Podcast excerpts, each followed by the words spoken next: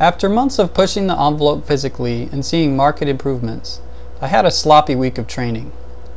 The trouble began with last week's armory workout, a 4x1200, which I completed in splits of 403, 404, 403, and 410.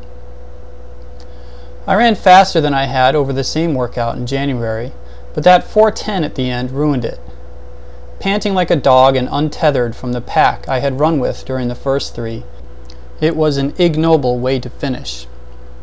My Central Park Track Club coach said that I lacked sting because I had run too far the previous day. Though I liked the coach's use of the word sting, his comment kinda stung. It forced me to question my fixation on mileage above all else, specifically, my adherence to the 60 mile week. Two nights after the 4x1200, I again lacked sting in a 6.8 mile sustained run in the park. And again over the weekend, when I ran three big loops around the park, my last loop was slower than the first two.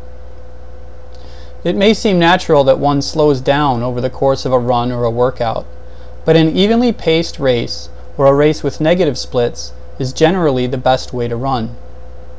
To run a good race in the marathon, I need to be stronger at the finish, not weaker. With the race now three weeks away, it's time to start descending from the high mileage and refocusing on race tactics and negative splits. Sting, as a noun or verb, is useful for describing workouts and short races. To sting seems a pre planned strategy for 800 meter runners, such as Russia's Yuri Borzakovsky and the American Nick Symmonds. Borzakovsky came from the back of the pack to win gold at the 2004 Olympics in Athens, and Symmonds slingshot from the back to win the 2008 U.S. Olympic trials. The most dramatic example of an 800 meter sting I've seen is in the 1972 Olympics final, in which Dave Wottle comes from well off the pace, in a golf visor no less, to claim the gold. During the first lap, Wottle was so far back that the announcer speculated that he might be injured. Bernard Lagat annually stings his opponents at the Milrose Games Wanamaker Mile. Usually, it's Australia's Craig Mottram who he stings, this year it was New Zealand's Nick Willis. Marathoners sting too. At last weekend's Rotterdam Marathon, Duncan Kibet came from behind over the last 100 meters to outkick James Kwambai. To say that Kwambai lacked sting would be unfair though. Both men ran negative splits and finished in 204.27. In 2005, Paul Tergat stung Hendrik Ramaala at the New York City Marathon in an equally dramatic finish.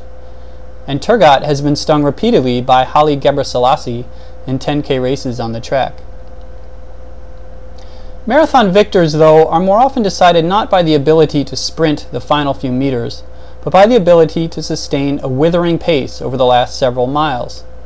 Sting doesn't quite describe this.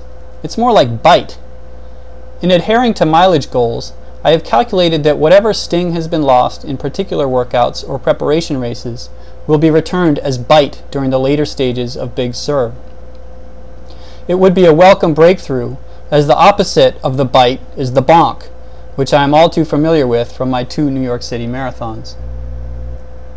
A friend of mine once described his concept of a run forever pace. It is the nice, easy pace at which it seems you could run forever. A run forever pace is a reward for being fit.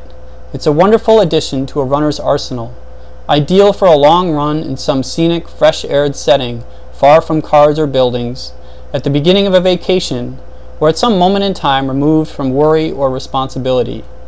It is a dignified pace, the pace of the tortoise racing the hare. A run forever pace is not a shuffle, a shuffle is what happens when you bonk. A race becomes a shuffle when the body breaks down and the goal becomes simply to finish upright rather than to beat this or that competitor or whatever time goal is set.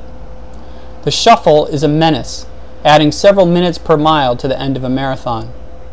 I learned that nobody is immune to the shuffle, as I witnessed some years ago a world class runner shuffling in Central Park toward the end of the New York City Marathon, his reddened eyes glazed over.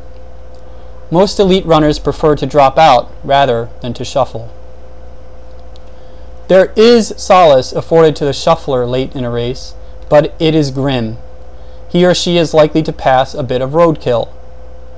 Roadkill consists of marathoners who have been beaten down even further, hobblers, who once were shufflers but then had to walk and then hobble, and wilted sunflowers, those runners forced to a complete standstill on the side of the road, their heads drooping and their arms clutching the backs of their cramped legs. Every marathon has its shufflers, hobblers, and wilted sunflowers, the percentage of which increase markedly after mile 20. My top priorities from now until the Big Sur Marathon on April 26 are 1. Not to get injured, and 2. Not to get sick. I don't have complete control over these variables, but the frequency with which I use the hand sanitizer as I exit the bathroom at work has skyrocketed, particularly as I'm using the bathroom multiple times a day, given the many cups of water and bottles of Gatorade I'm drinking. I've got one tune up race left on the schedule, the Scotland 10K in Central Park, this upcoming Saturday. At the Scotland 10K, I like to quicken my per mile pace from the last race, despite the longer distance. I averaged 621 per mile for a 4 miler in December and 620 per mile for an 8K last month. I'll now try to run quicker over a 10K, which is a bit more than 6 miles. This time before the race, I'll ease off the mileage a bit. I want to get out at a respectable clip, and I want to finish properly what I start.